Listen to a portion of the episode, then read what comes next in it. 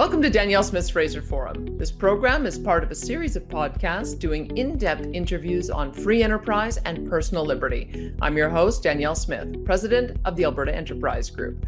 Go to fraserforum.org where you can subscribe, comment on the program, and see links to the studies we discuss. You will also find archives of previous episodes. Our email address is danielle at fraserforum.org. We'd love to hear from you in my study of indigenous entrepreneurs, one of the things that that set them apart from other other entrepreneurs I noticed was that they, um, as individuals, they they tended to find ways to improve their community. Like they, they had individual initiatives, like they would start a business that would tap into something on uh, some kind of need, like any entrepreneur. But they were always focusing on, you know, how am I going to improve? How am I going to lift up people in my own community, which you don't always see in every community. It's just recognizing, you know, that the market economy um, will, can work for First Nations just like it can work for any any other community.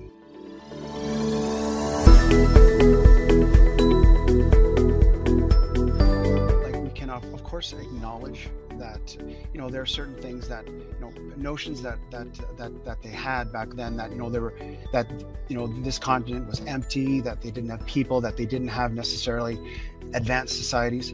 I think you know if we can uh, realize that those are wrong but at the same time you know you have that um, the the presence of of non-indigenous people that you know uh, and to i guess to paraphrase uh, a supreme court judge i can't remember exactly who it was who said like you know we're all here to stay we got to make do with that and we have uh, you know when we have a constitution that uh, unlike a lot of other constitutions uh, in the industrialized world actually recognizes aboriginal treaty rights you look at the united states doesn't have that per se uh, Australia, New hmm. Zealand.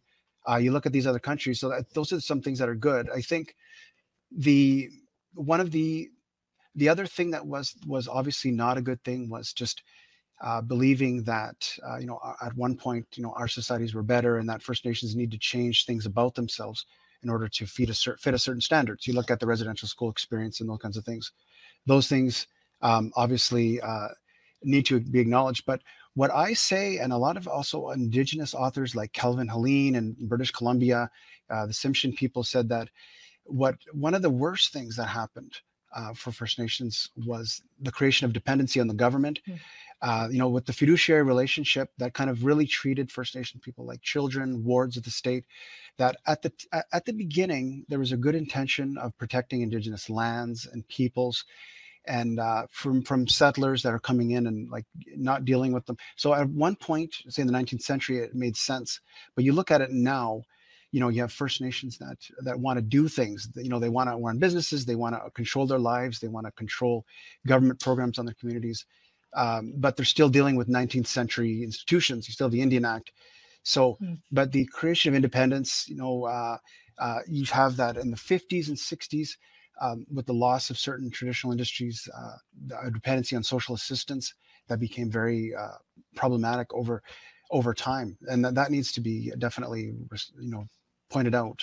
Can you can you put the treaty discussion into context? It's interesting to me. Text it's interesting to me. Constitutional protection for treaties that you see is is not in existence in some other places. D- does the the fact that we have so much of Canada under treaty that that almost creates the impression that there there was a respect leader to leader relationship when those treaties were being signed there was a recognition that there had to be some kind of truce or alliance or recognition of the rights of those who were here. Um, that's how, how, do you see it? Because not every place has treaties in Canada, which I've I've often wondered why it is that BC has so many overlapping claims and they didn't resolve that. Considering it was one of the the earliest places to be settled, and yet throughout the prairies and into uh, eastern Canada there is. Can can you put put some of that into context for us? If you it definitely the kind of the imperatives of settling the country. Uh, first, uh, First Nations had to be dealt with. The government, especially as it as it started settling, it proceeded uh, west. So you had the, the number treaties. At at one point, um, militarily, when you had uh, the um, First Nations uh, could could easily have been subjected, but then as you get on um, you know that, that wasn't the case. So you look at like the crown had to deal with the, the situation that it had at the time. But i always look at it that um, you know if first nations uh, uh, could could do those treaties now like you do have modern treaties in different places if they had all the lawyers that they had and researchers that i don't think that you know giving up subsurface rights uh, you know giving giving away certain pieces of land in exchange for uh, you know, a medicine chest. That's kind of the language for traps, for trap lines, uh, for things like that. That that they wouldn't be uh, that they wouldn't be done. But you do look at it that um, I, I consider it that it is a, a mark of pride in in Canadian history that uh, you know the, the British government and the Canadian government felt that you know it would de- deal with First Nations as peoples. So First Nations have always wanted to maintain some kind of collectivity about their existence that they you know they did respect that and you have other places where that definitely was not the case. I think there's a sense that the that the uh, those who who who who settled took advantage in writing those treaties. And i i wonder if, if it's perceived that way today if you look back on history because there was so much territory here and it was so lightly populated in some ways the creation of value of land and minerals and resources that that has happened over time. Um, it, it wasn't obvious i don't think when when we first when we first started seeing settlement that the, the value of the land would grow to what it is today. And i'm so i'm trying to put it into my in my own mind. Was there was there genuine respect in the way those treaties were written and we should look at them as a moment in time? Or or were they written in a way to take advantage I think there there definitely was some like sharp dealing with these uh, at the time. I think that uh, uh, First Nations didn't necessarily uh, know um, what the government knew. There was one thing that without travel, without mass travel, obviously with communication, that uh, you would have one uh, treaty area that would not be aware of how what was being offered in another one. And you do have some examples where uh, actually in some of I've studied some of the proceedings that where you see you know you'll see one First Nation uh, leader or community would say, well, we know that you gave this to this other treaty area, so they would get that and they would want to uh, demand that, right? Like you have um, uh, there's like one treaty, Treaty Eight is the only one that mentions a tax exemption. The rest of them uh, don't. They didn't necessarily see that at, mm. at the time, and I think yeah, definitely they didn't see though things like uh, obviously resource development, a lot of the mining that happened. Unfortunately, right, they didn't see that, and now you kind of have it like First Nations now are looking back and saying, "Well, we didn't know this. Um, we were, you know, we didn't have the knowledge, the the communication that we'd like some of those things. We'd like to be able to access those things now, which I think is is fair, like for, for them, uh, you know, and that's what's happening, right? Right. All right. So let's then talk a bit. I think it's important to understand that context because um, we we have to look at at over time the aspirations of cultures change and the aspirations of individuals change and so i'm i'm trying to figure out what sort of the essential elements of indigenous culture are because there's always this tension of does western culture force assimilation is by participating in the modern economy is that somehow um, uh, offending uh, the, the, the sense of indigenous rights that should be enshrined in those treaties. And, and i want to talk that through a bit because i guess the way i've always looked at it is every single one of us no matter what our cultural heritage at some point we can trace back to an ancestor who used to also hunt and fish and gather. And yet cultures go through different stages of economic development and they still maintain their culture. And so I don't think that having modern involvement in a modern economy is necessarily assimilation. But again, maybe I'm looking at that from a Western perspective. I'm trying to still sort of sort through how I should be looking at these things. And and and so I, I want to try to seek your your guidance a bit on that. But but let's talk about what the original treaties were meant to enshrine because you mentioned the medicine chest but they also do mention hunting and fishing and, and gathering rights. I think like they wanted they were looking at the um the, the modern means that they had at the time to survive. Like say like in the prairies you had the bison herds were disappearing. You had those things that first nations at the time uh, wanted to protect those things into perpetuity. Uh, another thing that, uh, you know, and this is something that's not the proud part of Canadian history is that, you know, you had a lot of those First Nation communities on the prairies that were not doing well uh, because of the bison herds. And so the federal government kind of using that to kind of, uh, you know, kind of impose treaty to make sure that they signed hmm. uh, treaty. So, but so they wouldn't sort of starve, right? But they, I think, um, you look at Canadian history over time. Um, the first, the um, this is another issue that I thought was interesting in the 19th century and beyond. The um, the, the government really wanted to, especially in the prairies, wanted to, in Alberta, wanted to encourage First Nations to get into agriculture, and uh, tried to get them into that.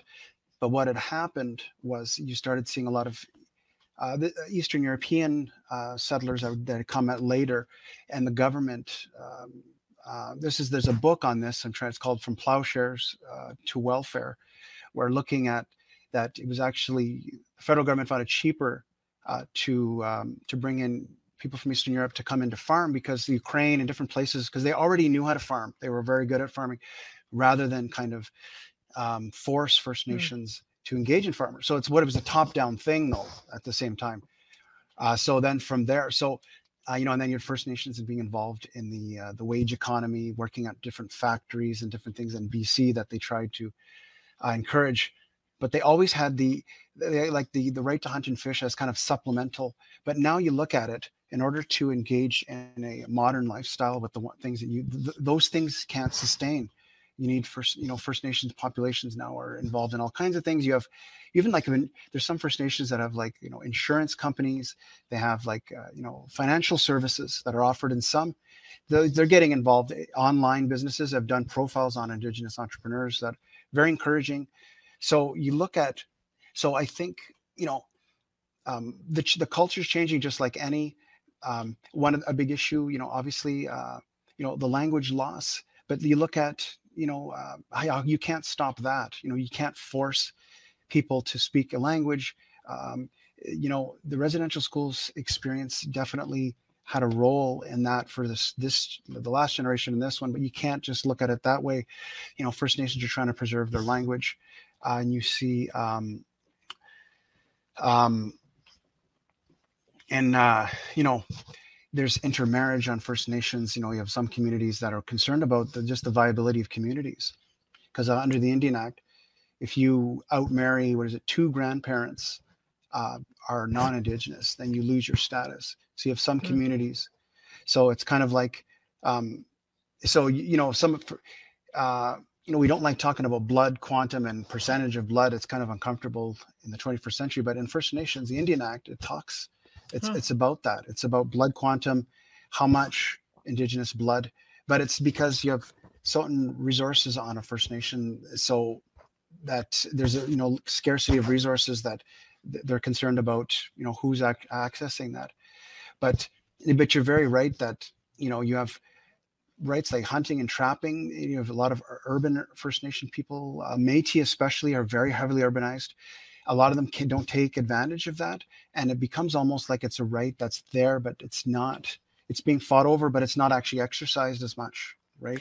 And it is almost. I guess maybe this is my discomfort talking about it. Is that it, in its own way, it seems patronizing to to suggest to, or think that the majority of Indigenous peoples want to continue living a hunting, trapping, and and gathering lifestyle when especially in alberta the majority of business leaders that i meet in the indigenous community today they've got major multi-billion dollar deals that they're negotiating to purchase pipelines and tank farms and establish oilfield service companies and work in the forestry sector. And so this is I, I think sort of the push and pull that we have here. We created a system in the in the 19th century to sort of trap indigenous culture at a moment in time and we're kind of mm-hmm. transitioning to a modern economy but we're trying to to we're, trying to find the language to deal with both I, I don't know that the treaties really we're up to the job of being able to manage that transition and so it becomes really complicated to figure out what if we were to go forward 100 years aspirationally what will some of these um, indigenous communities look like and that's that's sort of what i'm trying to understand is where how do we get to where we want to be from where we are now? We're, we're sort of stuck in transition. Do am i am i does that does that resonate with you? Does that seem that same way? Yeah yeah very, very much. Like i think you know you have um you know you have 21st century realities dealing with 19th century institutions and tools that uh, first nations are the ones who are asking for that. Um, i think you know insofar as they can they want to maintain their identities their languages their cultures and those kinds of things while at the same time take part in the institutions like i think um, like um, it's uh, to me it's not so much like the treaties is a can be a convenient tool to continue into the future just by recognizing you know who's who what's what but it's more like the the indian act itself as kind of a paternalistic and very patronizing legislation um, although you know at least you know it sets aside land for First Nation people. So it creates the reserve system. So that's okay in the sense of just creating a land base. But the way that it, uh, you know, it subjects everything to oversight, ministerial approval for everything. And then for one of the big things, and I've written about, you know, control over land, land title, held in the, and uh, you know by the crown instead of the First Nation people. That's a that is a obviously a, an issue that has been going on. Um, that First Nations now realizing that especially entrepreneurs and those who want to get into the economy realizing that they have very limited access to capital uh, they can't things that canadians take for granted you know being able to put up your house or put up something um, as collateral for a loan first nations can't do that. They have to uh, for houses uh, oftentimes you have the the minister of indigenous affairs uh, through the band will kind of uh, will provide a guarantee guarantee for for mortgage loans so that the band becomes accountable for that that creates its own set of problems so you have an issue of like mm. you know modern tools like private property or those kinds of things but um, the closest we got in Canada in 2011, uh, the, the, the previous conservative government talked about introducing a Property Rights Act mm. to transfer title from the Crown to willing voluntary First Nations that they could acquire title to their own land, the reversionary title, so that they they, they could uh, they and then the, the, community can parcel it out to individuals, or the community could uh, expropriate like a normal government does um, in that respect. Uh, so, but it didn't go very far. Uh, the AFN uh, passed a resolution opposing it. Mm-hmm. There's a lot of um, what, what, there's the, definitely the experience of dispossession convinced you know very much you know caused a problem people looking at that, they saw the example of the, in the United States uh, in the 19th century, the, the, the Dawes Act, the allotment, where this is more of a top down, where the Congress came in. The, these are the progressives at the time, the reformers came down and kind of decided that they were going to uh, forcefully kind of divide up land in, on reservations, Indian reservations. And as a result, you see a lot of loss of land in the United States. And so when this issue was coming up, you had a lot of people in Canada looking at this saying oh, this is a Dawes Act style hmm. land reform when it wasn't anything like that. Like the land would have been protected, it would have gone to the First Nation. That's not the case in the United States in the 19th century. So you have a lot of that. So there's kind of the that people were worried uh, about that. That helps explain a lot actually about the opposition because because the way I look at it now, especially with some of the modern technologies we have and the modern tools that we have, in, the past being in a a rural remote community with a small population, it's hard to service that. But if you can build broadband all to the entire network of of nations, then the sky's the limit for um, how how what, what kind of uh, access to the economy and what kind of jobs would be available. So I feel like we're on the cusp of finally being able to make the rural and remote communities work if we can get the proper infrastructure yeah. to them. But talk to but but but let's talk a bit about the Indian Act because I remember when Jody Wilson Raybould, part of the break that she had um, with the with the with the uh, prime minister was that I think he wanted to make her um, Indigenous Affairs minister, and she just thought, "There's no way I'm going to be able to enforce the Indian Act." And so it's a, it's very confusing about why the Indian Act still exists. First of all, I hate the name because it's inappropriate and we've we've moved on from the language we use the word indigenous yeah. now and it seems odd that we would still have this archaic term to uh, to mm-hmm. to this particular piece of legislation but then there's also some members of the indigenous communities who say we shouldn't have it at all and then there are others who as you describe say well this is what creates the reserve system so talk to me about what needs to happen from a legislative point of view, because I, I, I guess the way I look at it is that I've seen we've got indigenous communities in Alberta where they um, they rent out the land to non-indigenous people and have created communities. Redwood Meadows yeah. is one of the ones that comes to mind. It's Tsuut'ina, and so I can see how you'd still have the authority for the territory maintained by the band, with revenues going to the band, and they create a property-like structure but they don't lose anything. They just end up creating some productive value and end up attracting more revenue. So it seems like there's models that work, but but maybe put it all into context for me so I understand the kind of the ambivalence that there is towards the Indian Act. Like there, there are in 1988, uh, actually Manny Jules, who's the uh, chief commissioner of the First Nation, uh, the, the First Nation Tax Commission, who was a chief in BC at the time, he led uh, the first, they call it the first First Nation First Nation led amendment to the Indian Act, where he where they allowed land to be designated uh, for certain industrial developments. So basically, it allowed those things uh, that they could be kind of uh, temporarily surrendered for those purposes, uh, for purposes of economic development. So that's where you see these language of like 99 year leases that they so you know they're not giving up the land indefinitely there's a definite limit to it but you start to see situations where you know you, conflict with cottagers uh, but this is this was uh, one way that uh, yeah like you said it's, it's a tool it's an imperfect tool but it's a tool that a first nation um, can still they can still maintain the reserve system in the sense of preserving that land. It can't be lost, but they can get economic value from it. Like there's also uh, 1999 under the um, the Liberal government at the time, the uh, they passed something called the First Nation Land Management Act, which uh, it's an uns- it's a really it's a very successful story that you don't hear as much. Uh, I wish you heard a little bit more. So it allowed it allows First Nations to opt out of the Indian Act that have to do with land management, so that a First Nation can adopt its own land code, but it still remains. Um, it still it still remains uh, reserve land. Now the um, the, the only the only uh, problem is that um, because it's not a it's not you know full fee free uh, fee simple property rights it's not as valuable as it could be mm. so but you have like hundreds of first nations right now that are able to opt out of the indian act uh, for in terms of land management and they, they do better you know they've done they've done studies kpmg has done studies saying that those first nations tend to do better than those who don't have that. So that's something. So like you we were talking about the indian act like there are many ways that first nations like on issues like elections on issues uh, membership they can already opt out of the indian act.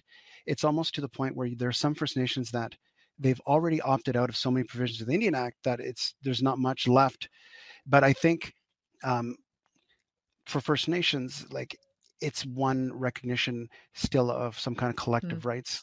You look at, say, back to the, the white paper of 1969, um, there wasn't, they, they weren't disagreeing with the getting rid of the Indian Act. It was brought up, but they were talking about, well, what's the alternative and how will your alternative uh, protect Indian rights? And that was the language that they still used because that's the language that uh, you know status Indians. So they wanted to keep their rights, which some of them were enshrined within the Indian Act, but they wanted to find a way that you know they could get away from the the oversight of always having to approve everything uh, uh, through the federal government. Uh, you know, and then it it just becomes silly. So it sounds like what you're saying then is, and maybe it's just an evolution, is that with enough passage of time, each nation is going to develop a comfort level with developing its own provisions under the Land Management Act and its own oversight. And ultimately, the Indian Act is not going to apply to very many nations. And uh, do you have some sense, though, of, of how many nations have opted for that full self government versus how many are still under the provisions of the Indian Act? It just it would depend on um, it would depend on um, what provisions that they're exempt from. Like just an example, like um, the majority of First Nations eh, in Canada, all across Canada, follow their own they're called custom election systems.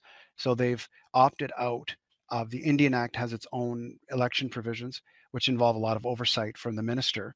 They've they've opted out of those, so you have most people on those issues.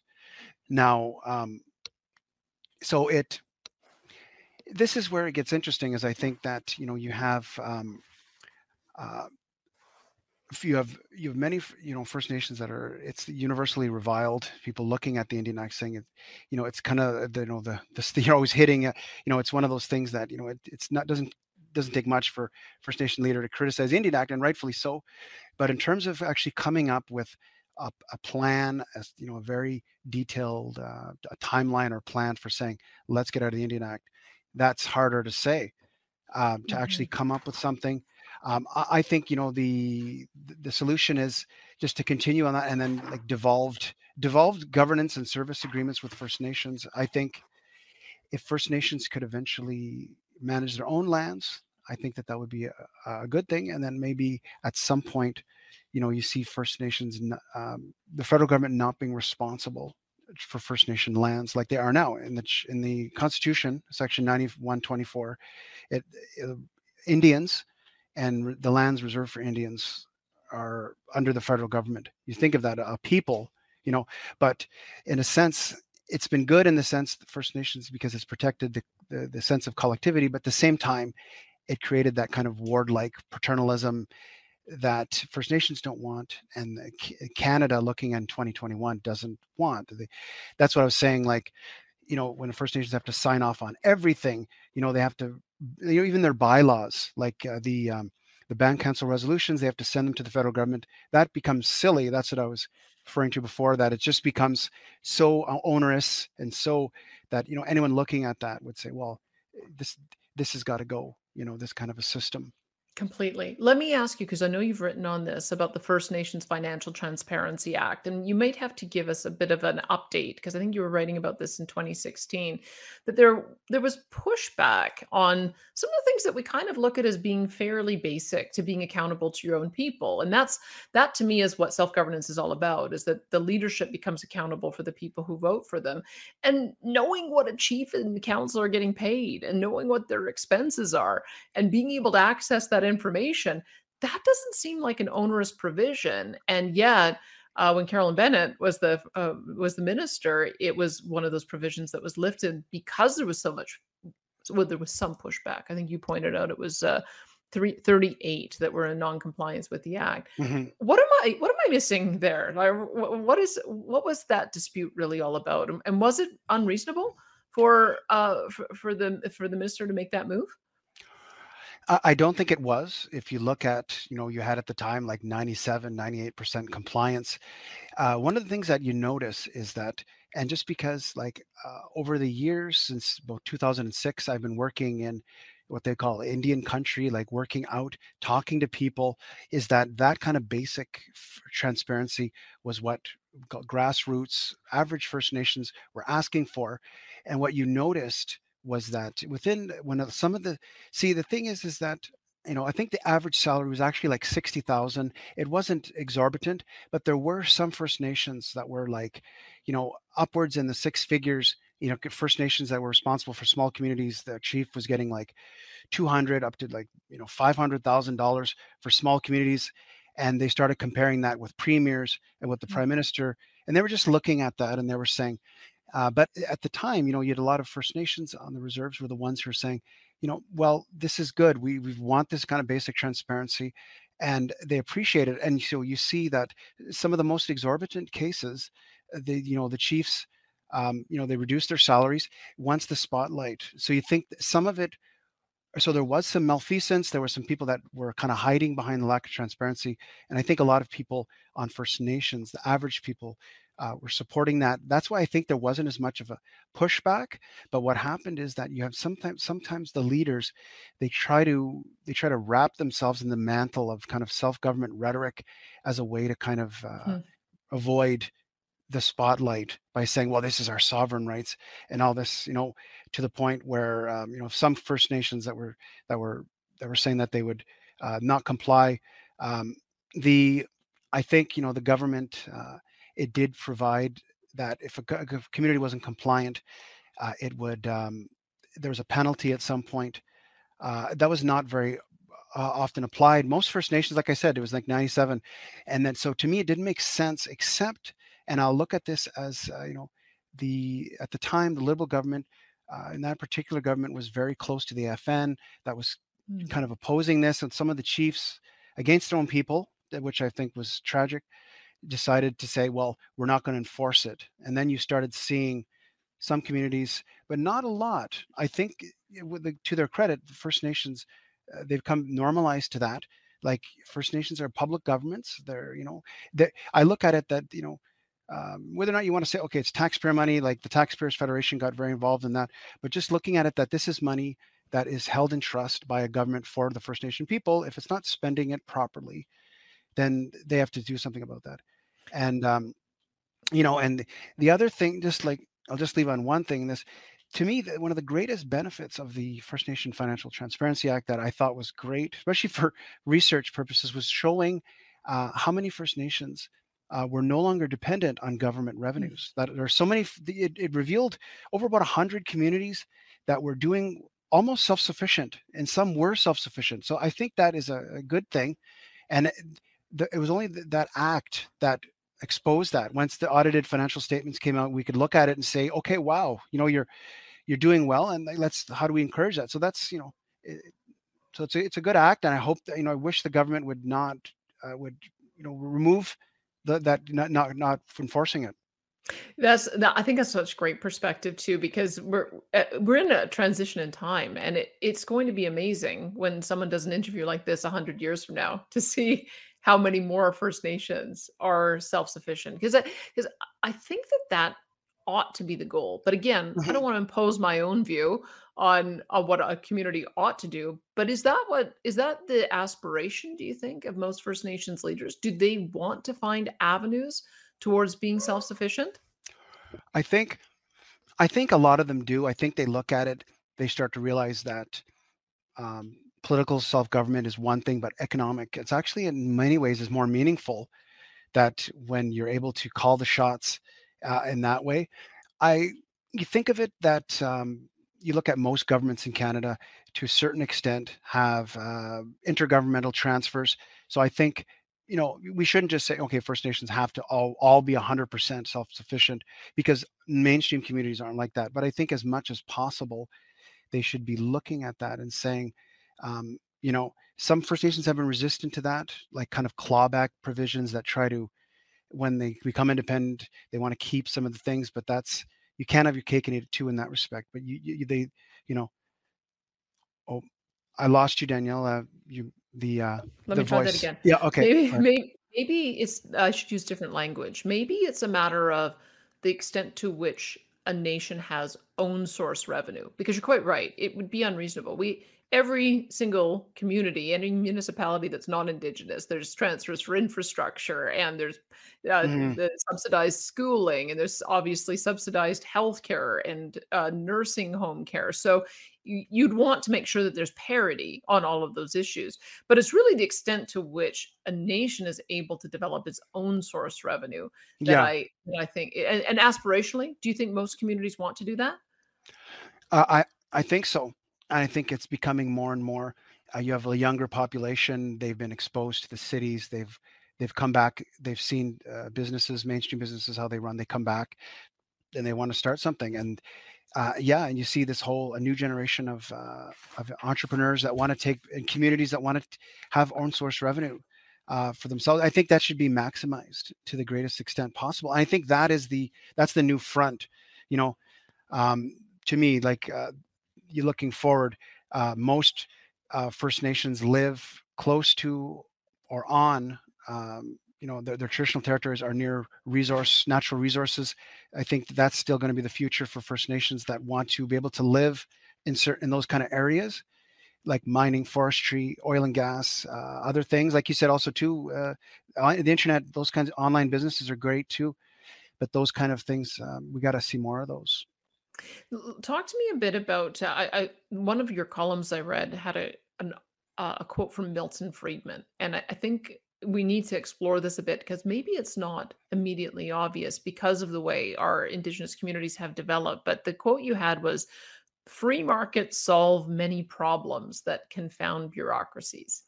And I, I, believe in some ways there's this sense that central planners can just manage their way through every problem. And there's a reluctance to embrace free enterprise and free markets in, in some communities. You talk about some of the reason why that might be, but we we have to talk about foundational principles and what it is that creates wealth and what creates own source revenue. And you've alluded that to that a little bit. But but talk to me about why it is that you think free markets are able to solve many problems that confound bureaucracies? Why do free markets work? Well, just in terms of, you know, um, you know, where resources are going to be allocated the most efficiently and the most, you know, kind of wonky talk, but uh, saying that, um, you know, government, you know, governments uh, don't have the best track record for picking the winners and losers. They want to come in. It's like the the worst thing that I let that I that I that don't want to hear when I'm talking because I work in Indigenous economic development is like government led economic development, right? Because it's like, what does that mean? What are you trying to do here? Uh, you know, um, so that's usually a problem that these you know it's you look at some of the experience with crown corporations. So I think you know for, for First Nations, you know um, one thing you know that I've always stressed, you look at you know First Nations, they're obviously not like any they're they're they're like any other community, uh, where you look at it in the world where you know I'm I'm I'm pretty hopeful that we look at that the idea that you know markets are the best way uh, to improve uh, you know to increase human flourishing all that uh, that that applies to first nation people like that's why i look at it and saying well why would you say why would you think that collective ownership of things would be good for first nations people when it's never been proven to work for any other community? Why what's so special um, that you, you you do? And this is also we talked about this a little bit with the cultural argument saying that well first nations you know, we've always been a collective oriented people we can't do this and that well i think you can honor some of the collective parts of the first nation culture like any of them um, while at the same time kind of trying to adapt to the to the imperatives of the, the economy, the modern economy, because you see it now. You see like indigenous entrepreneurs, like you know, you have First Nations that that own their own homes and cities. You know, is it are we going to say that they're they stop being indigenous once they owned a home? Hmm. Are we are we going to say once they started getting? Uh, usually, you know, in my study of indigenous entrepreneurs, one of the first thing, one of the things that that set them apart from other other entrepreneurs, I noticed was that they um, uh, as individuals, they they tended to find ways to improve their community. Like they, they had individual initiatives, like they would start a business that would tap into something on uh, some kind of need, like any entrepreneur. But they were always focusing on, you know, how am I going to improve? How am I going to lift up people in my own community, which you don't always see in every community. So I think that's a way that you know it's an adaptation uh, that uh, recognizes that, right? Um, so yeah, like um, it's just recognizing, you know, that uh, you know the the the the, the market economy um, will, can work for First Nations just like it can work for any any other community. Talk to me about access to capital because you've identified that as being one of the big issues. And I sort of think through my own access to capital issues when I'm tr- when I was trying to access uh, borrowing for a restaurant that I started. And you've got to be able to put up collateral and the the banks like to see that you own your building or own your property and there has to be some sort of forfeiture that happens if you don't pay your debt. And it is also the case that business loans have a much higher percentage than personal home ownership loans. And so when i when i look at some of the challenges that small businesses face in an, a non-indigenous environment it just the the the layers of complexities just must get that much more difficult when when you're on a, uh, a reserve and you don't have secure property rights and you can't put it up for collateral i mean is there are there financing arrangements that are developing to work around those issues? Or are you finding with the first nations entrepreneurs that you've met sadly they have to go off reserve in order to be able to build their business which kind of defeats the purpose of local economic development? How, how do you see well, it unfolding? well, they have, um, like they do have, they have many, they have federal programs, they have ministerial guarantees. Um, another way that they've tried to go around this, uh, the First Nation Finance Authority and the First Nation Financial Management Board, uh, they they allow First Nations uh, to, and they're they usually have to be First Nations that have a good economic they have good financial controls they have a good track record of maintaining uh, all these ratios you know.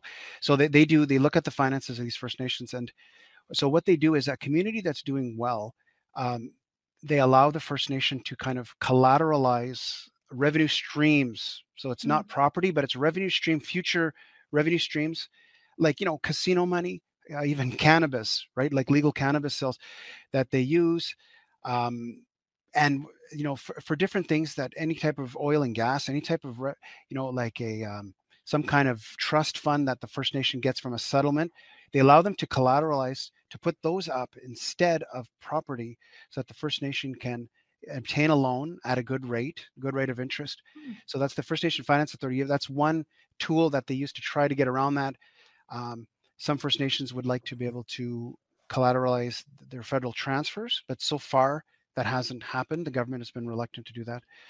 So there's different ways that they've been trying to. They try to get around this the elephant in the room of the property lack of property rights. Um, I think for me, I think you know that uh, these things are better tools than not tools. They are they're imperfect, but but they're good. Um, I think that First Nations should make themselves avail them as much as they can. I do think that um, you know the First Nation property rights debate that'll come up uh, again at some point. Um, uh, I am skeptical that this particular government uh, would raise it. I would have to see maybe a future government, uh, whatever stripe, that would be good. Because I really, what I really, you know, want to stress is like this doesn't have to be a partisan issue. You know, like uh, this is, you know, um, First Nations having the modern uh, modern economic tools for the 21st century. That's not something that we should be divided about uh, by stripe. This is something that everyone should want. And there's ways that we could try to make sure that we protect the, you know the indigenous land base at the same time, while allowing First Nations to have a capital and assets that they could use. Like um, in 2010, like the Nisga'a Nation in British Columbia, I was the first First Nation that adopted, you know, complete fee simple title for average First Nations on the reserve. Uh, the government received title through the self government agreement and gave it to the individuals. So, starting in 2013, they have access to uh, land, like we're talking small one hectare lots, like their home and their property. And so far, you know, there hasn't been, I was looking into this, there hasn't been any foreclosures, 1st mm-hmm. Nations, mainly for small businesses. You know, you want to start a lodge or something like that, that you know, it's one of the unsung stories so far that this has been happening, and um, not a lot of people know about it. Uh, that you know it's so hopefully you know that over time these tools will become more available to and i'm glad to hear you say that because that's what i've observed with a lot of first nations businesses is that they are owned by the nation as a whole. So they're almost like the equivalent of crown corporations. And uh, when you look at how free enterprise works, we've got a lot of businesses that are owned by an individual. So, mm-hmm. can you set up an individual Tim Hortons franchise on reserve owned by an individual First Nations member, or does it all have to be owned by the band? And maybe this is where we've got a culture clash. Is is there a, an embrace of individual property rights, or is it more of a collective property rights and the kind of economic model that we're going to see on First Nations is really more going to be band led as opposed to individual led. What, what do you think? I think there definitely should be more individual. They should be, but I think for the foreseeable future, there definitely will be uh, band led. Like they're usually called development corporations that are led by the band, and I think that. Um, it, you know that's a that's a model that First Nations many times do like, and I think that to me, as long as the proceeds and all that is shared among everyone and that there's no problems with that then you know that's something that's good. I think i've been that's one thing that if you've ever been out on reserves you've been on different i've been many of the communities uh, that's first thing that you'll notice is that you know there might be like maybe one store. I remember one reserve way up north in northern alberta like north of fort mcmurray there was a i remember there was like a, a small restaurant but it was owned by someone of uh, Chinese background, like they'd come from somewhere else to start it. I don't know if that was actually like a, uh, some kind of designation. They allowed them to, but it was so depending on what the band does. Like they do have small little micro enterprises. I'd just you'd like to see more things, right? Just you'd like to see now open up so much that you know First Nation can see the need just like anyone else and say, well, you know what, we can handle that. Um, like there was a company in Manitoba that I know a gentleman that uh, he had worked for our think tank. He's an Aboriginal guy, and he had started a he had started making their own uh, personal protective equipment during the height of the pandemic because there was an issue of First Nations getting access to proper mm. PPE at a timely way. So he said, I'm going to set up a business, indigenous owned business, where I'm going to provide PPE to bands, get them there quickly. And he made an, uh, you know, a venture out of that. And I'm very happy that, you know, so it's things like that, seeing, you know, where the needs are, you know, that's going to be amazing to see that develop. You know, the way you've described that too, because that has been raised to me before about how we may have to look um, through a different lens at the compensation for council members because of that intermingling. Um, so when you are, I mean, if if Justin Trudeau was also the head of Canada Post, we might compensate him differently and that's kind of the the intermingling that we see on a lot of first nations that those who are taking leadership in political environment are also the ones who are leading the first nations corporations and so i would just put that yeah. out there i don't know if there's an answer to that but it it ha- does go some some of the way towards explaining why a First Nations leader might have a higher level of compensation than the size of the community would warrant. But if they are doing, as I mentioned, multi billion dollar deals and they're overseeing that, yeah. they're part of that corporate board of directors. I wonder if we just have to also look at a different way of assessing what what appropriate pay would be. Yeah, actually, this created a situation back when the First Nation Financial Act was being discussed was that a lot of them wanted to be exempt certain parts of salaries that had to do with band run ventures. And there's an issue of confidentiality of you know com- competitive they didn't want their compensation all these things to be revealed. So i think there was some some valid things with that. Uh, the other thing that some first nation chiefs said was well reserves um, they're kind of a mix of they have municipal and provincial and federal mm-hmm. powers, right? Like they control education, they control the healthcare authority, and they distribute this and they control the land. So it's like, so there can be an argument made, I guess, that they have a little bit more. But when you some of them, like with the comparable size, like uh, you had sometimes First Nations that learning for the first time that their chief was making or their councilors were making said, you know what, we should make this a little bit more comparable to other, you know, um, you know, other places, at least maybe within within First Nations. You know, yes. comparing, you know, what's what makes sense uh, between First Nations.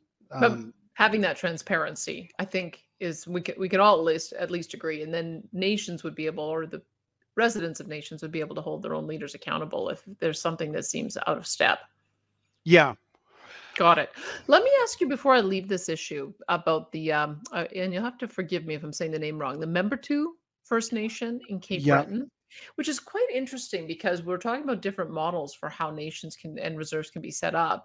And this is a nation that does not have reserve status. It um, operates on the free market. And one of the things that you you talked about is if we're going to truly allow nations to be self-determining and have choice, then maybe this model that we've kind of imposed of tax exempt status on reserves may, maybe there's a different way of doing it maybe you actually would unlock more productivity if you allowed for nations to choose a different model so, t- so tell us what what the Membertou first nation is structured by so that we can understand some of the history there well, they're like they're still a like they're they're a reserve. They're a First Nation. Um, if you've been there, uh, a lot of the it's a very very urbanized. It's right in they're right in the middle of Sydney.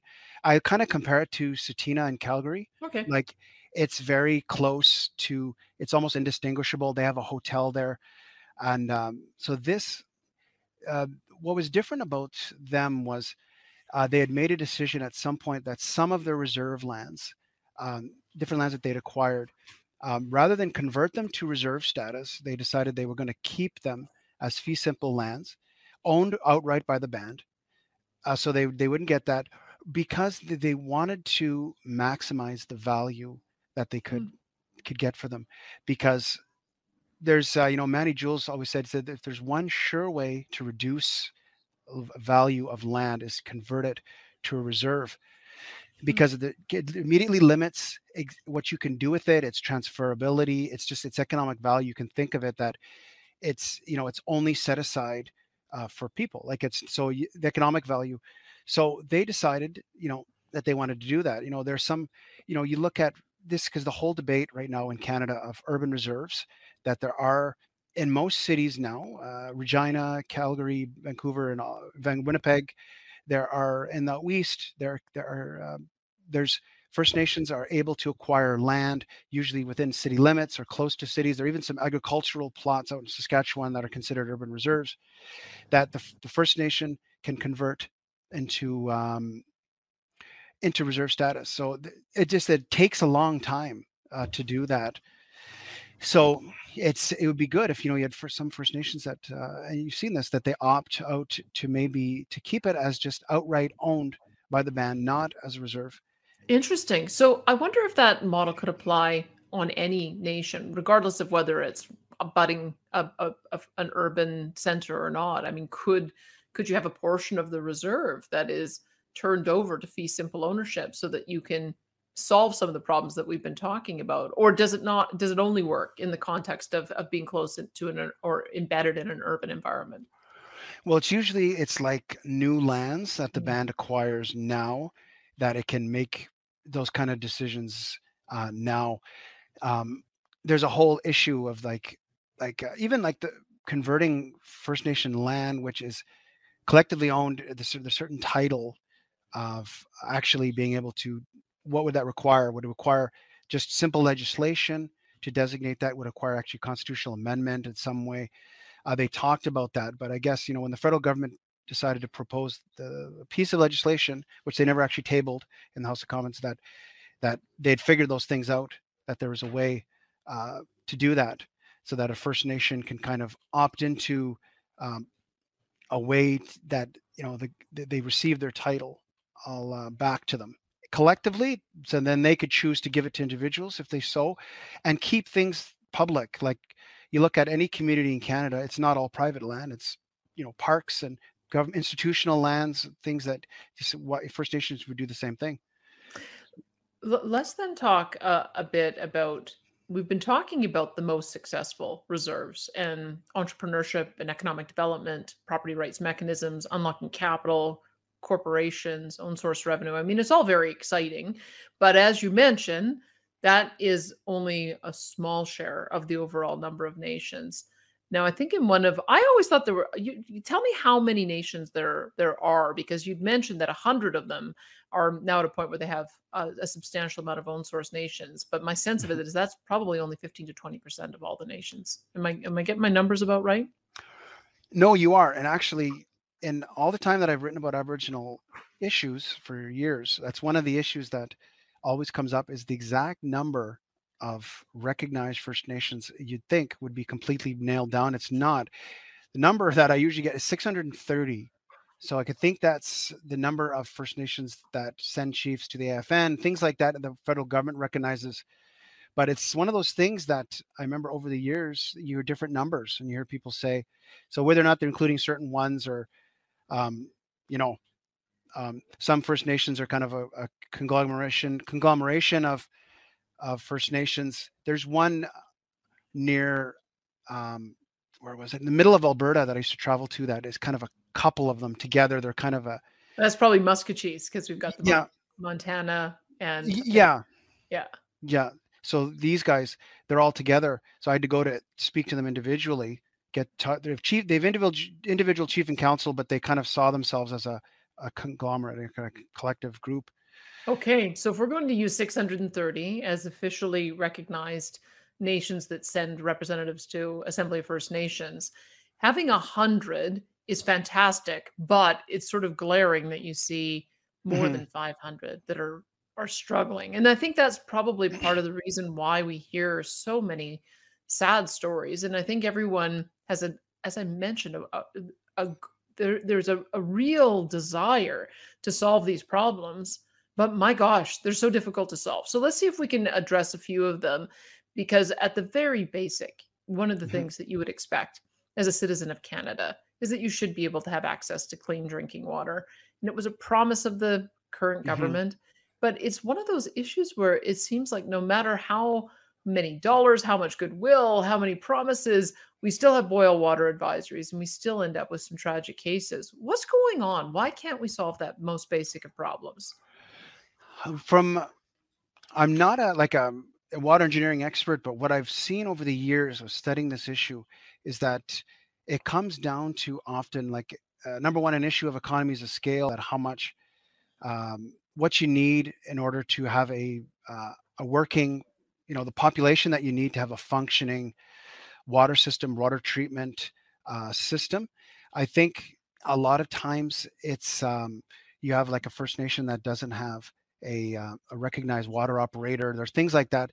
But one thing that keeps on coming up in the stuff that I've seen is um, you have it's a jurisdictional and a governance issue in the sense that um, in for most mainstream communities, um, water is at the provincial level, whereas for First Nations, it's shared. The whole issue of water is shared among different government departments like Mm. Health Canada. That so you have like the they call them like um, you remember after Walkerton, the Walkerton tragedy, uh, there was certain level of multi-barrier ways to protect your water that were implemented at the provincial and territorial level. First Nations, because they're under federal, don't have access to that. So it's kind of trying to bring those kind of standards of water testing and stuff to a First Nation. Um, so it's like it's it's one of those things that you know um, that that jurisdictional issue. That's you know there was a safe uh, drinking water act for First Nations that the Conservatives introduced um, so it created an enforcement mechanism. It created standards for testing. But the First Nations, what they argued uh, was the two problems with it was the, the funding. They wanted to Mm. have the funding with it, and they wanted. They argued that uh, it put liability on the First Nation, on the band, if something goes wrong. So they didn't. They didn't. They weren't thrilled with that. So um, it, to me, it's a, it's a governance issue. It's an issue of uh, like f- because of the, the the small size of First Nations, it becomes an issue where uh, First Nations generally they need to come together. Like you have in Atlantic Canada, there's actually like a water authority, a First Nation water authority that all the bands, the Mi'kmaq bands that are out here, came together to share resources um, in order to uh, to provide that water. So it, it it overcomes that problem of kind of the small population sizes. If these First Nations don't want to necessarily go to the provincial level. They don't want to do that. They want to do their own thing. So they have to overcome though the problem of smaller populations that are created with those kinds of things, and they need to find out.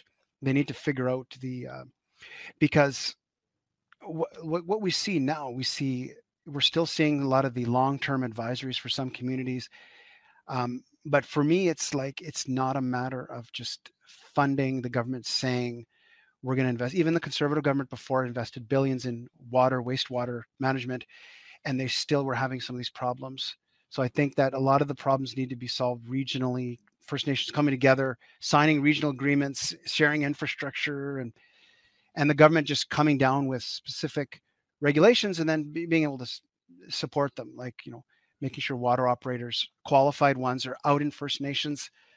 Um, because that becomes a problem that if you have a very small First Nation, um, they're not. Some of them can't afford.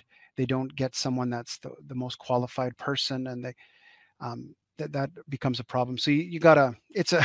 It's more complicated, I think. Like then it is just the is funding targets. complicated. Yeah. But you know, it seems to me that in every small community, we we've managed to solve these problems in non-indigenous communities. So there should be there should be solutions. So thanks for explaining some of the governance issues. I wonder if if being able to provide technology to this problem will also solve solve things. You're talking about water operators. I've I've been in some of these elaborate control rooms for all kinds of operations. And I, I wonder if we were to ensure that every community had good broadband reliable internet Mhm. access if some of these uh, issues could be monitored remotely and then you'd send in a troubleshooter if there was a problem I, I wonder i wonder how far we've gone in making sure that that first nations communities have this really essential of new utilities which is broadband access can you can you shed some light on how important that is it's It's very, very important, and uh, you have a lot of the communities that that still don't have the broadband, but they share some of the problems, like say in northern Saskatchewan, particular like where some of the private providers don't cover their areas. That I think we need to look at. To me, because we do it for any other community, broadband is like a, it's almost like an equalization issue. It's like an issue that, you know, it's like the electrification on that level that everyone should have access to that. I think that um, that should be a main priority for the government to bring in, you know, but for remote communities, indigenous and non-indigenous, and because I think that that could, like you said, that could solve some of the remote. Like I was thinking when you were speaking about that, like some things that I've written about a lot are people looking at the possibility of drone delivery for food, medical supplies. Like especially during the pandemic, they started uh, experimenting with this sending stuff up to First Nations at the, half the cost. So we're not worrying about sending trucks up the whole winter road season, all that, all those issues. Um, you can shortcut that by just sending these unmanned drones. Uh, so they, they so it's not just you know science science fiction. I guess now like they have uh, there actually are some companies that have signed agreements with First Nations to send out drone deliveries. So they're still in the experimental, just looking at seeing, but just cutting down the cost of food, uh, you know, and uh, and then but medical stuff, setting PPE at the time. Now as we're getting out of COVID, but other stuff, you know, like, um, you know, one of the issues is just getting people out if there's a medical issue. If you're out north of Fort McMurray, uh, getting you to Calgary or Edmonton for something or wherever, th- that's the big thing. They got to medevac you. They got to send you. So uh, maybe getting equipment there because a lot of these communities, a lot of them only have like nursing stations where they huh. have base, you know, they don't have a doctor all the time. They have maybe the nurses that can see people. And if there's something serious, they'll have to send you away. Well, right? think think of how much easier it would de- be to deliver an equivalent level of public services if everyone had broadband internet access. I mean, yeah. it strikes me we're having this conversation. You're in, you're in Eastern Canada, I'm in Western Canada, and the reason we're able to do it is because we can connect with a with a reliable mm-hmm internet feed. There's there are many communities in the country that I wouldn't be able to do that with. And when you think about how you'd be able to provide perhaps online education programs to fill in some of the gaps if yeah. for if in school you're missing a physics teacher up in a remote rural community well it's not a barrier if you can take physics online or telehealth if you've got yeah. an examination that needs to be done. If you can see a doctor and, and communicate with them over this kind of medium that solves some of those problems. If you're needing to troubleshoot anything in the community uh, it, it does seem to me that it could be transformative if that became one of the major pieces of infrastructure that everyone prioritized on ensuring that that we were all interconnected. Yeah like if we like you pointed out and it's true uh, location is one of the main issues. It's the it's the elephant in the room for many communities that they realize where they are but these things technology can bridge that gap like especially with yeah with telehealth those kinds of things and also like trades education you have sometimes you can do the remote teaching with someone so you can have that and then so one of the issues you know that uh, that I've seen come up with uh, First Nations that are going out to work is a lot of them want to stay in their communities. They're not very eager to run off to one of the larger cities. There's a there's a big culture shock if you're growing up in a certain way, a certain tempo of life. So being able to not have being able to train, get your certification through some kind of internet thing, that that's good. That's happening. So it's it's very good. I and I love I never occurred to me that drones could be a solution because I've done a previous conversation with Dr. Tom Flanagan talking about how it could be that building infrastructure to some of these rural remote communities mm-hmm. might be best led by resource development so that if you have a mining operation or forestry operation or oil and gas operation uh, using that partnership to build out the infrastructure is one option but using brand new technologies like like drone delivery could also end up reducing the cost of having to build a huge amount yeah. of infrastructure. I hadn't considered that. That's that's brilliant. Yeah. Let's talk about another piece of infrastructure because you've written on this as well. And it's the issue of housing, which is complicated. And I, I need to understand the First Nations perspective because I if if we anticipate, if non-indigenous communities expected that our municipal level of government would have to build a home for every one of us we we just know there's not enough money to do that yeah. for the entire population and so it's hard to it's hard to conceive of that being a principal role of government, that it's government's job to build houses for people. And so here's the question is what is it that we need to understand about why that is a government job? Or is there another way to get those houses built that might rely more on free enterprise principles? How do you see it?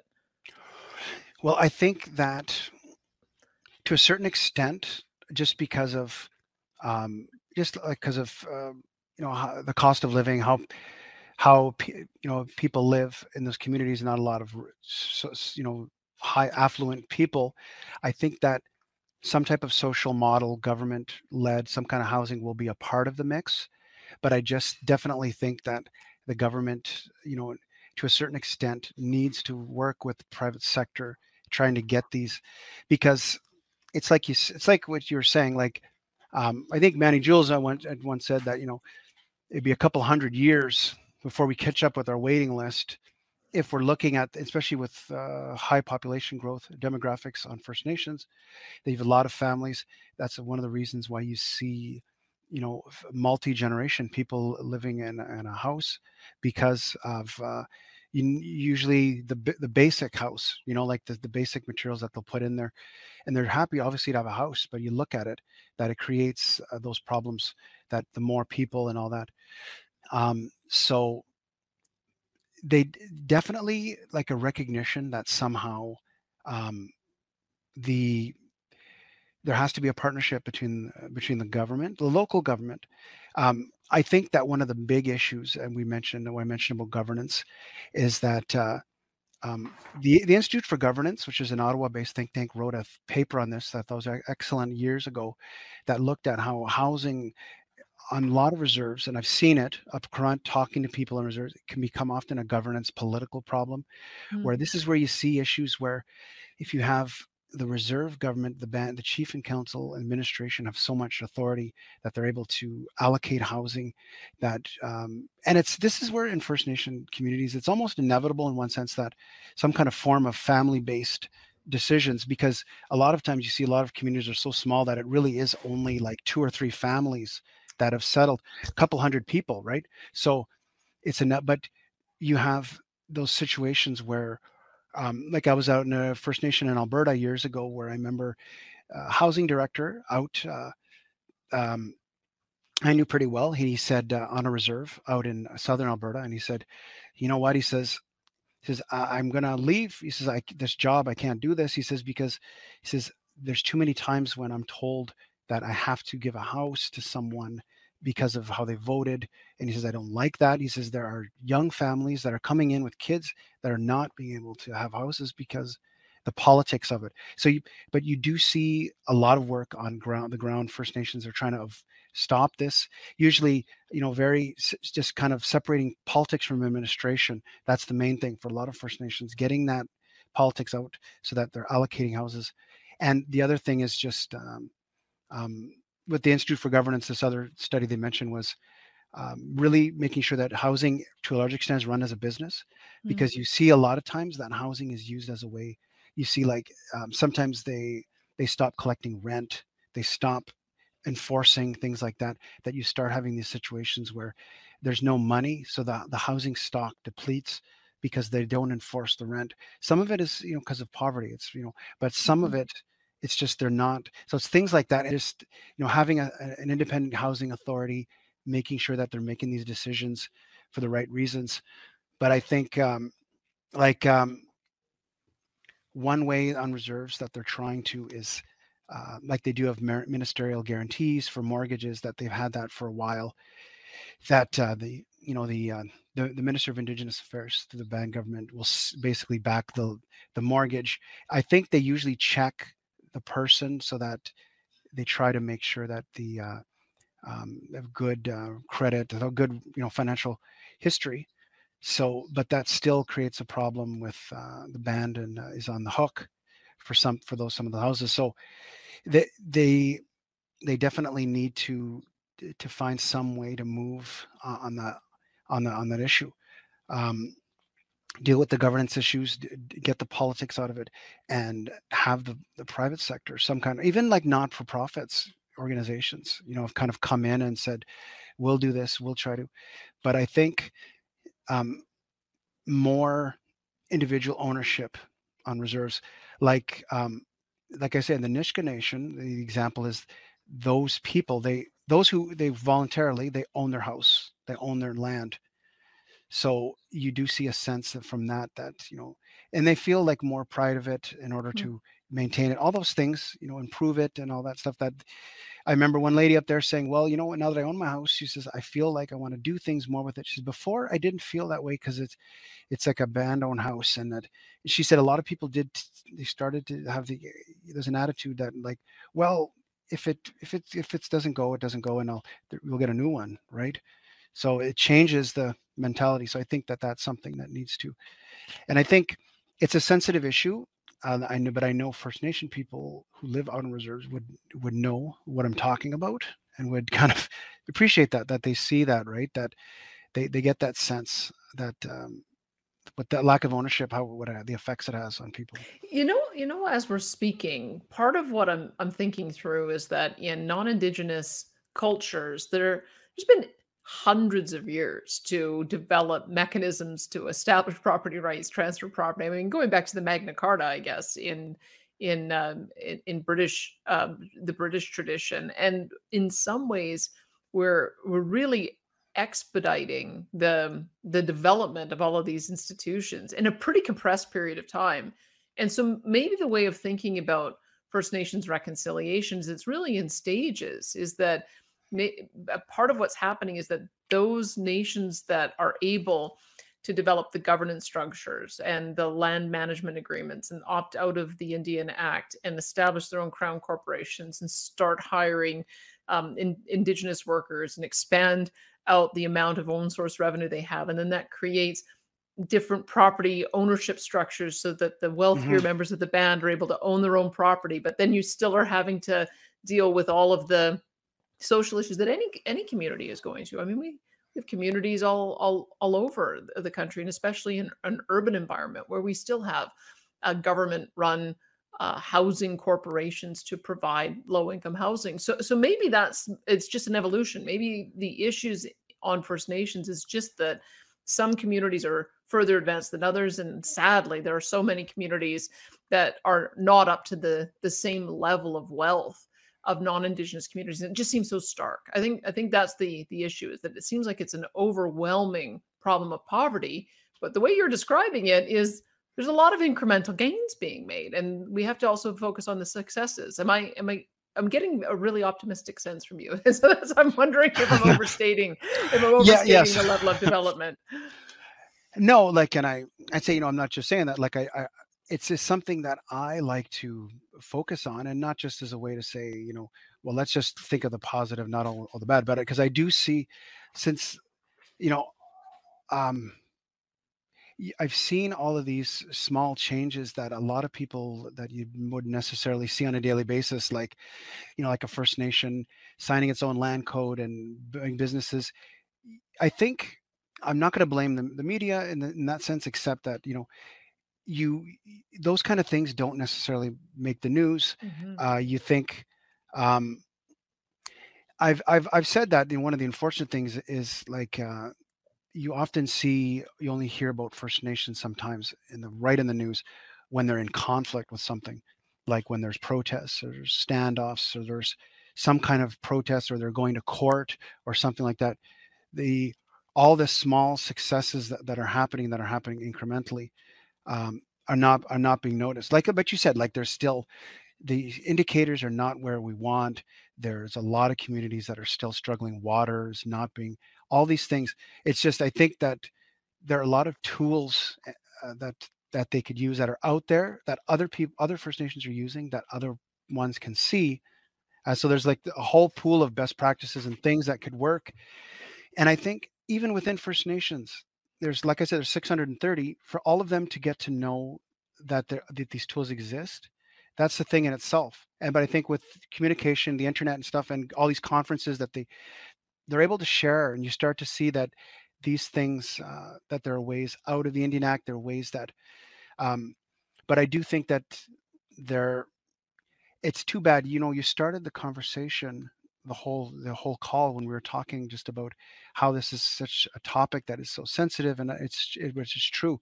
It's it's unfortunate that uh, you know a lot of these issues can quickly um, people don't want to talk about them because they're afraid they don't want to be let's be honest they don't want to be branded a racist. If they want to um, say certain things they want to question certain things they don't want to target out first nations and i think that that's you know they look at no one likes to um, you know say bad stuff about a community that's not doing well like people want to you know they want to find good reasons to so um so it's it's one of those things but i, I really do think that uh you know we there are ways that we can approach these issues respectfully but honestly and identify problems and i think i've always said like when i started out in this that you know do, do i want to say the truth what i think is the truth to the best of my ability or do i just want to be liked mm-hmm. and i think that i've opted for the latter because it's yielded more and i do think that there are a lot of people out in first nation communities that see the same things and see it's like it's it's not just the activists and the indigenous scholars that are saying a lot of negative stuff which we do see it's a lot of people out out the you know the entrepreneurs the business people the, the chief and council that are doing a good job that are you know that are very accountable those guys those are the you don't hear about them right? And i just through my work you know in the past i've met a lot of them and i've seen that i've kind of been able to hear those things that a lot of so i always you know when i think about it i say i know there's a lot of good stories out there. I know there's there's good people doing good stuff and there's a lot of tools and all that but it just needs to be more it needs to be heard. I think that um, I do think that those First Nations need to maybe speak up a little bit more, mm-hmm. and you do you do hear them, like you have now, like you have like uh, the Indian Resource Council, the First Nation Major Projects Coalition, organizations that are very dedicated to these kinds of things uh, that we're talking about improving conditions that are much more. They're not willing to let other organizations speak for them.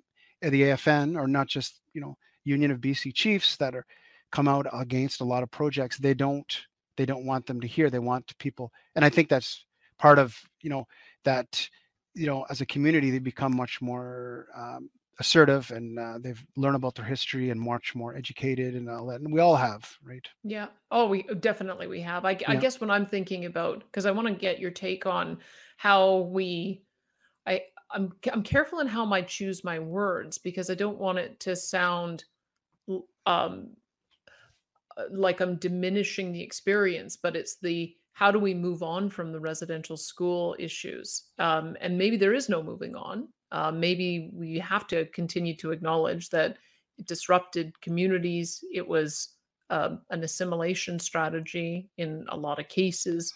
We're hearing of the unmarked graves of children. So children died there and didn't get mm-hmm. repatriated mm-hmm. back to their home communities.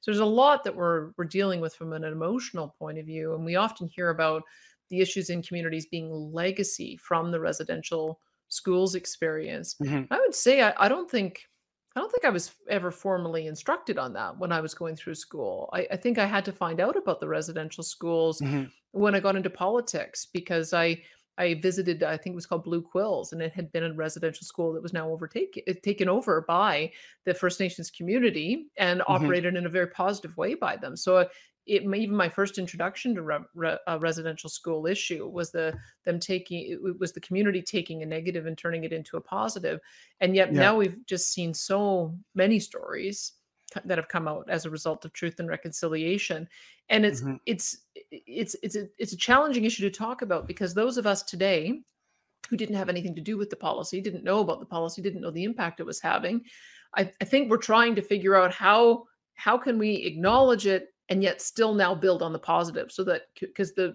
the task remains the same of ensuring mm-hmm. that everybody has access to opportunity everyone has access to jobs everyone has access to own source revenues but there's this this barrier in the way of feeling like we haven't quite fully dealt with that issue yet. So yeah. what would be your guidance on it? Well, it's it's obviously it's very it's very emotive and for many people it's very personal. That's why I think when people just hear about it, especially and a lot of people either themselves or someone that they know, had went to a school. Now the um, so when I look at that issue, like the think tank I work at, like we had we'd actually gotten to some hot water because we had mentioned some comments. So I think it's one of those uh, sensitive issues that I think um, um, we need to. The way that I look at the schools is it's one of the worst. You look at top-down experiments coming down and saying, "We're going to impose this. We're going to decide," and um, I think what's important though is I think like the truth and reconciliation, I think it went a little bit too far and just in dis- and just kind of taking liberties and saying, well, because of this, we need to change fundamentally everything. I remember when once, you know, when the Truth and Reconciliation report came out, Trudeau said, I'm going to implement all of them, and there were like 90 plus recommendations. I said, really?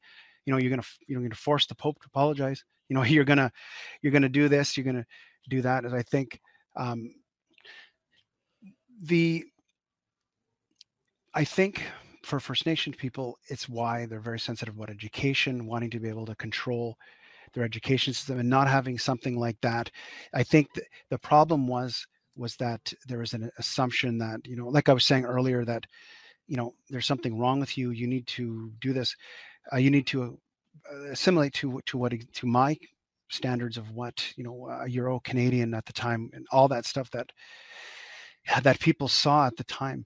But I think that what's important is that I do find it gets too far when you know we start going into the genocidal language and we start making like and this is something that was not controversial before the the, the, the apology is that there was even if like uh, to way the way I look at it is the the, the policy of the schools was was tainted in the sense of what it did and obviously all the abuse that occurred but that of course wasn't very that wasn't universal and i think a lot of people prior to the settlement the apology did have much more of a mixed view of it. Mm. you you had some first nations like uh, Tomson Highway and some others they uh, that said okay I, I wouldn't have gotten where i w- was where i am now without these schools. They spoke very highly but at the same time they were very honest about what they what they saw. They saw abuse. A lot of people saw abuse.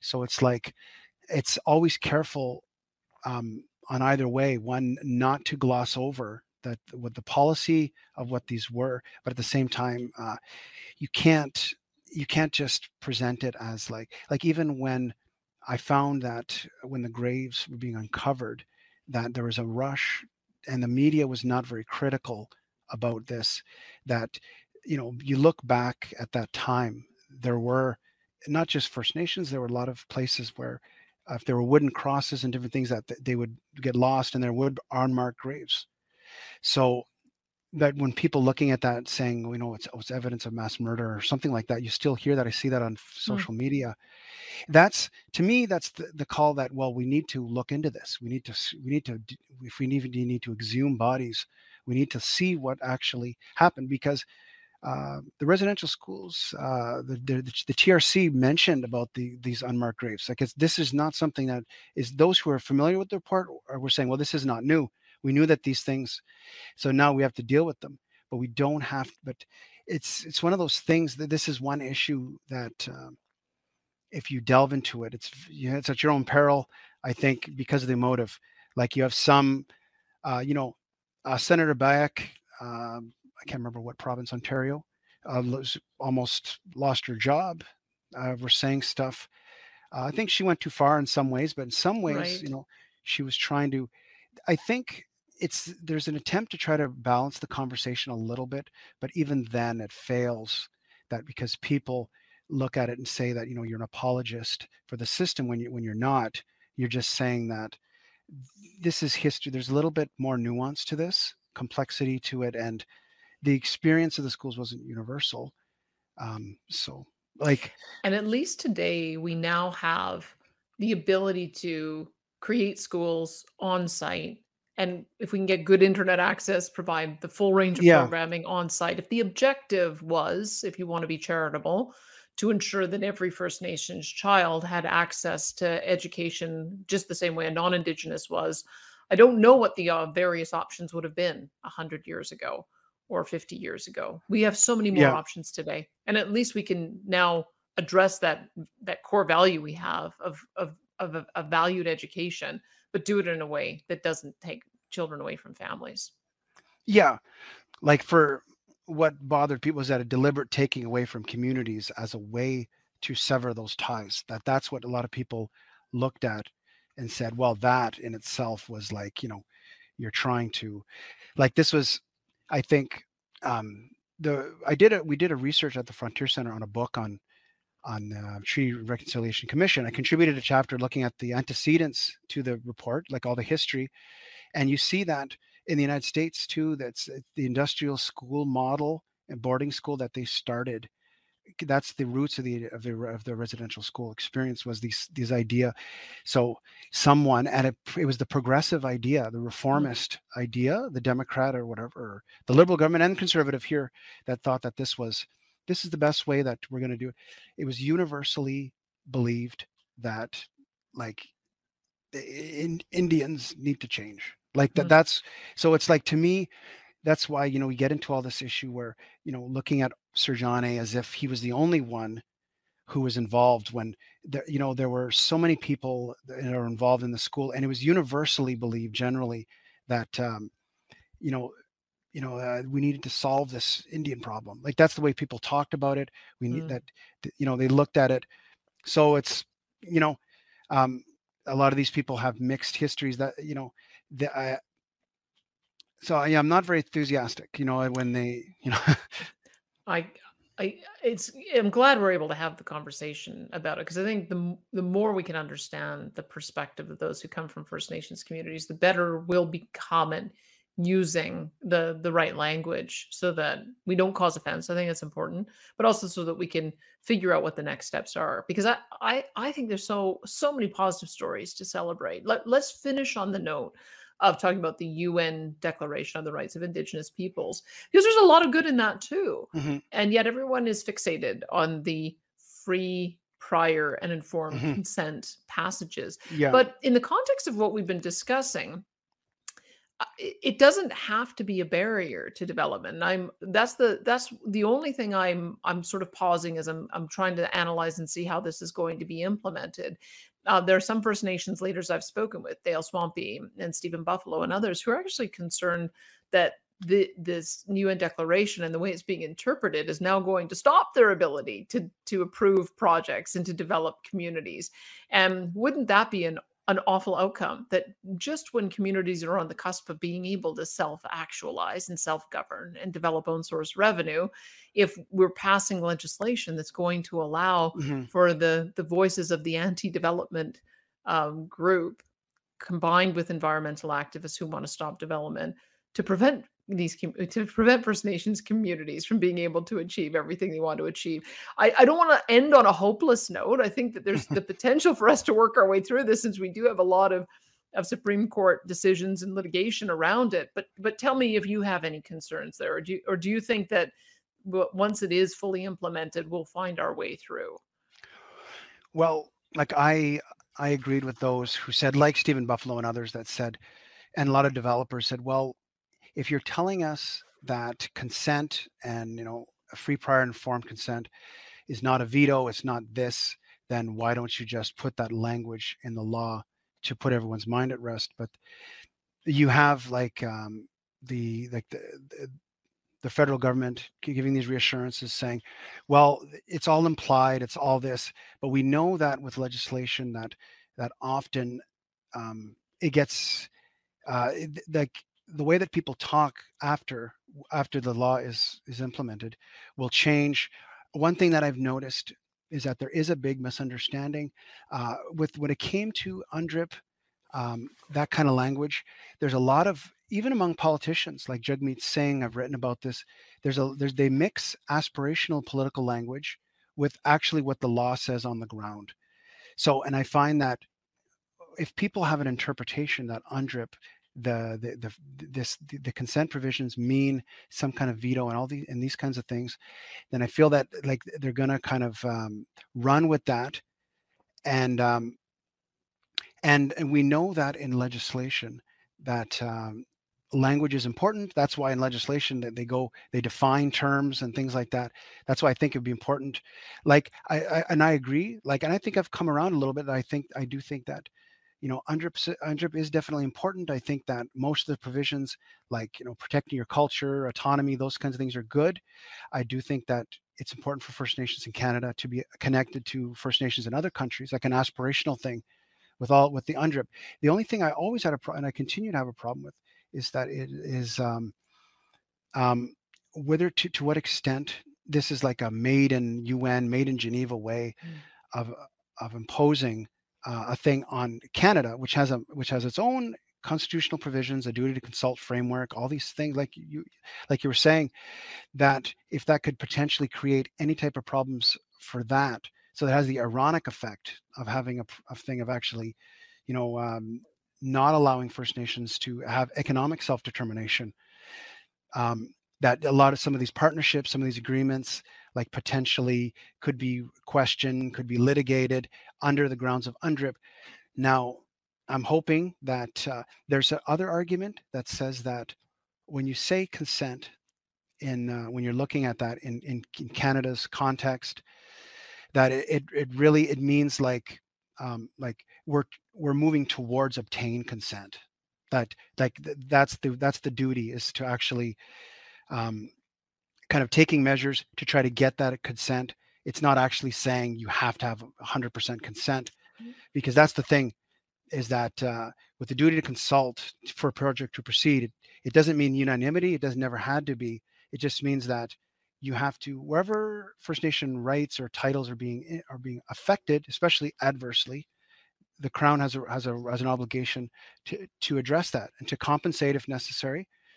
Uh, um, if if the right is affected adversely to such a degree, then the, the it does become consent, but those are rare. Like that's one thing that it, it can arise to the level, but most cases, if you can address it, uh, sign an agreement with the community, address these environmental concerns, you can proceed with projects. And I, I guess you know what? We'll pause it there because we might have to revisit that a year or two or three from now and see uh, yeah. how it ends up happening in in practice. Because Give it a I couple of years and see how it's being implemented. Completely. Well, thank you so much for the conversation today. I sure appreciate it. No problem. It. No, it's been great.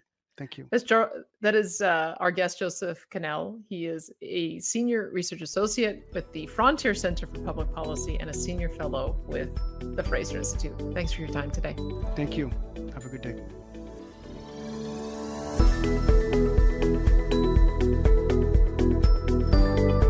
We hope you enjoyed today's episode. If you like what you heard, be sure to subscribe on YouTube and wherever you stream your podcasts and to stream old episodes, learn more about the show, and where to subscribe and submit your questions for future guests, visit fraserforum.org.